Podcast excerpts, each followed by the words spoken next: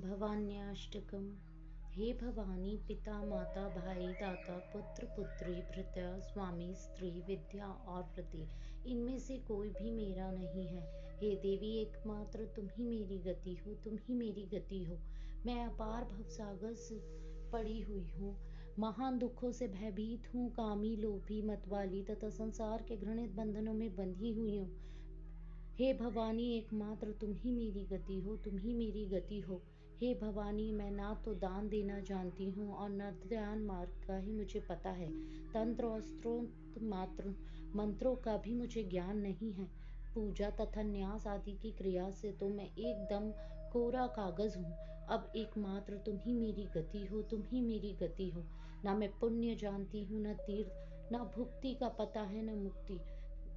हे माता भक्ति और व्रत भी मुझे पता नहीं है। हे भवानी, अब केवल तुम ही मेरी गति हो, तुम ही मेरी गति हो। मैं कुमार्गी, बुरी संगति में रहने वाली दुर्बुद्धि, दुष्ट दास, कुलोचित, सदाचार से हीन, दुराचार परायण, कुंसित, दृष्टि रखने वाली और सदा दुराचार में लगी रहने वाली हूँ। भवानी, मुझे मुझ अधम की एकमात्र तुम ही मेरी गति हो, तुम ही मेरी गति हो। मैं ब्रह्मा, विष्णु, शिव, इंद्र, सूर्य, चंद्रमा तथा अन्य किसी भी देवता को नहीं जानती। हे शरण देने वाली भवानी, एकमात्र तुम ही मेरी गति हो, तुम ही मेरी गति हो। हे शरण्य, तुम विवाद विशद प्रमाद, परिदेश, जल, अनल, पर्वत, वन तथा शत्रुओं के मध्य में सदा ही मेरी रक्षा करो। हे भवानी, एकमात्र तुम ही मेरी गति हो, तुम ही मेरी गति हो। हे भवानी, मैं सदा से ही अनाथ, दरिद्र, जरा जीर्ण रोगी, अत्यंत दुर्बल, दीन, गुंग, विपत्तग्रस्त और नष्ट प्रय हूँ। अब एकमात्र तुम ही मेरी गति हो, तुम ही मेरी गति हो। श्री जगदम्बिके नमः। ओम एम ह्रीं क्लीं चामुंडाय विच। श्रीमद देवी भागवत महापुराण, प्रथम स्कंद जो सर्व चैतन्य स्वरूपा, आदिशक्ति तथा ब्रह्म विद्या स्वरूपणी भगवती जगदम्बा है, उनका हम ध्यान करते हैं। वे हमारी बुद्धि को प्रेरणा प्रदान करे। पुराणों पुराणों एवं व्यासों का वर्णन। सोनक जी ने कहा, महाभाग सूत जी आपने परम पावन पुराण संहिताओं का भली भांति अध्ययन किया है। हे सूत जी यह मुनि मंडली पुण्यदायी पुराण संबंधी कथा सुनने के लिए उत्सुक है। आप सावधान होकर हमें सुनाने की कृपा करें। सूत जी कहते हैं, श्रीमद देवी भागवत सबसे उत्तम एवं पावन पुराण माना जाता है। इसमें अठारह हज़ार श्लोक हैं।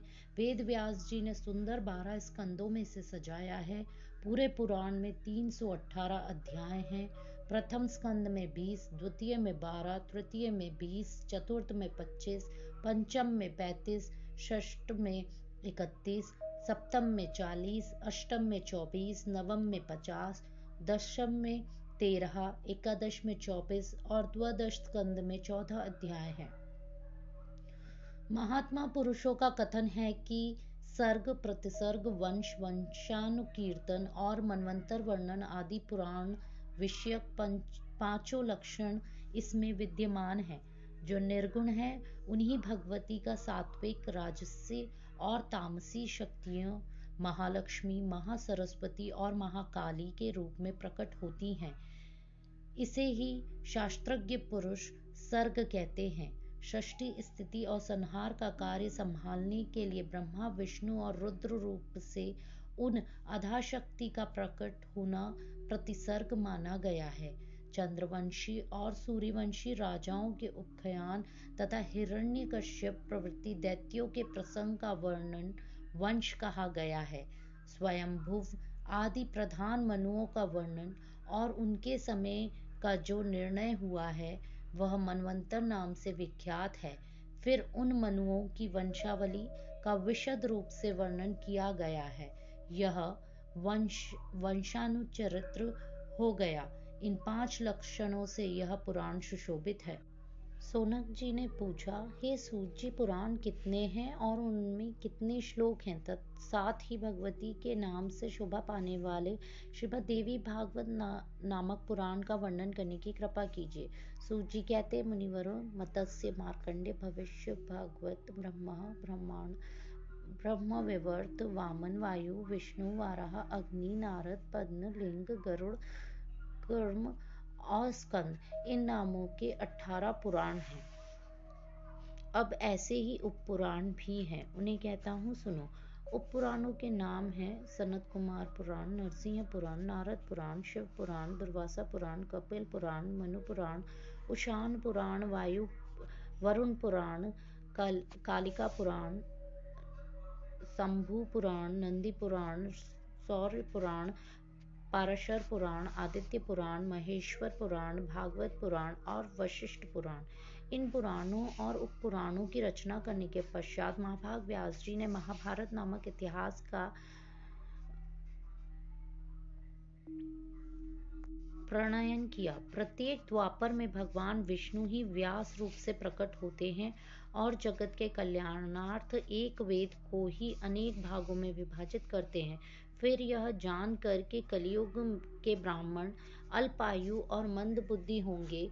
वे ही प्रभु प्रत्येक युग में पुण्यमय पुराण संहिताओं की रचना किया करते हैं। स्त्री, शुद्र और अपने कर्म से जीव ब्राह्मण वेद सुनने के अनधिकारी माने जाते हैं। उनका भी कल्याण हो जाए, इसलिए पुराणों की रचना हुई है। मुनिवरों, इस समय अट्ठाईसवें द्वापर का सातवां मनवंतर बीत रहा है। इस मनवंतर के अधिष्ठाता विवस्वत मनु हैं। सत्यवती नंदन व्यास जी मेरे गुरु हैं। वे ही इस मनवंतर के वेद व्यास हैं। फिर उनतीसवें मनवंतर में द्रोणी नामक व्यास होंगे। आज तक सत्ताईस व्यास हो चुके हैं। सूची कहते हैं, इन कृष्ण ध्वपायन व्यास जी के मुखार विंद से श्रीमद देवी भागवत सुनने का सुअवसर मुझे मिल चुका है। संपूर्ण वेदों का सारभूत यह पुराण मुक्तिकामी जनों को सदा प्रिय है। इस पुराण की रचना करने के पश्चात व्यास जी ने सर्वप्रथम अपने आयोनिज एवं विरक्त पुत्र महाभाग सुखदेव जी को अधिकारी समझकर उन्हें ही सुनाया। मुनिवरों मैं वहीं था। वहाँ रहने के कारण इस पुराण की अमित महिमा का मैं भी जानकार हो गया, जो पापी वैदिक धर्म से विमुख एवं अपने चरित्र से भ्रष्ट हैं। उसे भी यदि किसी प्रकार से भी श्रीमद देवी भागवत सुनने का अवसर मिल जाए तो संसार के विविध भोगों को भोग कर अंत में भगवती के उस नित्य परम धाम को वह चला जाता है, जहाँ योगी लोग जाया करते हैं।